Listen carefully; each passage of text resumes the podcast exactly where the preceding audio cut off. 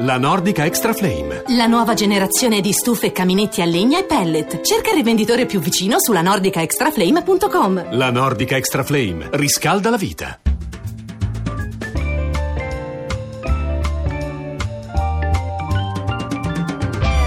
Il campionato?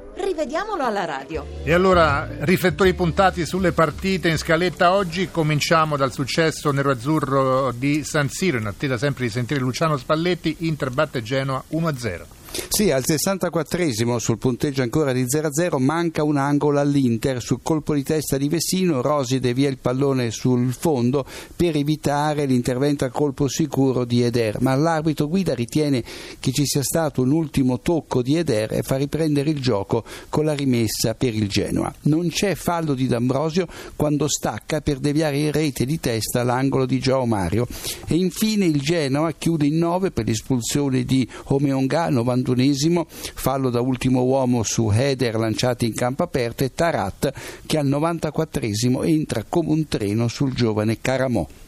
La vittoria esterna della Lazio pesante 3-0 al Bentegodi contro il Verona. Sì, la goleada è cominciata al 24esimo, Lazio avanti su rigore con immobile, netto il fallo di Supraiende che invece del pallone trova la gamba di Marusic, inspiegabili le proteste degli scaligeri. Dopo la doppietta di immobile entra in scena la Goal Line Technology per certificare che una punizione di Fossati a giro sul palo vicino viene respinta da Stracoscia proprio sulla linea. Non è gol gol, insomma.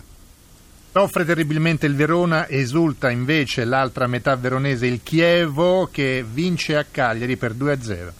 E allora al 56esimo, con il Chievo in vantaggio per 1-0, Giannetti colpisce di testa il pallone in possesso del portiere sorrentino. L'azione prosegue senza che intervenga l'arbitro Aureliano all'esordio stagionale. Per sua fortuna poi la manovra si conclude nel nulla. Il Cagliari sotto di un gol si trova anche con un uomo in meno, espulsione di Pizzacane per doppia munizione, in entrambi i casi per entrate in ritardo su Pucciarelli, il tutto in 20 minuti, particolarmente veramente duro il primo fallo, corrette le valutazioni dell'arbitro bolognese. Ed infine il, la vittoria del Crotone che ha battuto il Benevento nello scontro diretto per 2-0.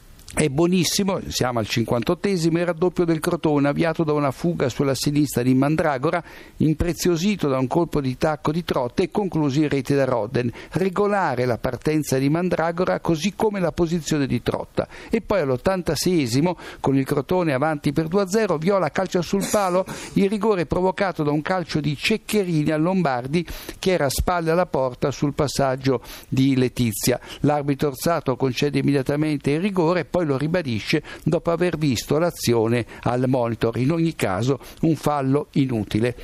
E ricordiamo Filippo anche la vittoria della Sampdoria 2-0 eh, a Marassi alle 12.30, 2-0 sul Milan. E qui il VAR è stato subito protagonista, non passano infatti due minuti a Marassi ed è già il momento del VAR. Strinic crossa dalla sinistra e colpisce il braccio sinistro di Chessie. Valeri fischia rigore ma il VAR modifica correttamente la sua decisione. Non può essere rigore sia perché i due giocatori sono a distanza ravvicinata ma soprattutto perché il braccio di Chessie è attaccato al corpo.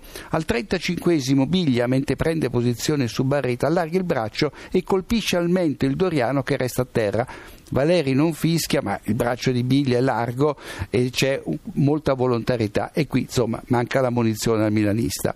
Bonucci finisce a terra nell'area blu cerchiata al quarantesimo dopo un contrasto con Ferrari. Il capitano milanista che protesta e chiede il rigore in realtà inciampa sui suoi piedi, lo vedrà in tv. Al 72esimo Sampi in vantaggio sul cross di Berecischi, Bonucci liscia il pallone e Cristian Zapata trasforma un colpo di testa in un assist per il cugino di Uvan Zapata che mette dentro. Vibranti le proteste di Donnarumma che si prende il giallo e rischia il rosso per un contatto vediale tra Ramirez e Cristian Zapata che di suo non cerca invece scusanti. Prima e dopo questo gol il Milan reclama tre rigori improbabili su Suso per una mano appoggiata da Strinic sulla sua spalla che si è affrontato regolarmente di spalla da Torreira e Kalinic che vorrebbe approfittare di un leggero contatto con Strinic. Valeri dice sempre di no e il VAR conferma la modalità silenziosa. E poi Filippo una curiosità. Sul punteggio di 1-0 per la Sampa all'87 Cutrone scatta in fuorigioco e si fa respingere il tiro da Puggioni e solo a questo punto l'assistente Giallatini segnala il fuorigioco. Protestano i blucerchiati, protestano i rossoneri, ma con il VAR dovremmo abituarci a queste situazioni perché gli assistenti alzeranno la bandierina solo ad azione conclusa per consentire l'intervento della Moviola. Bene. È tutto a te la linea.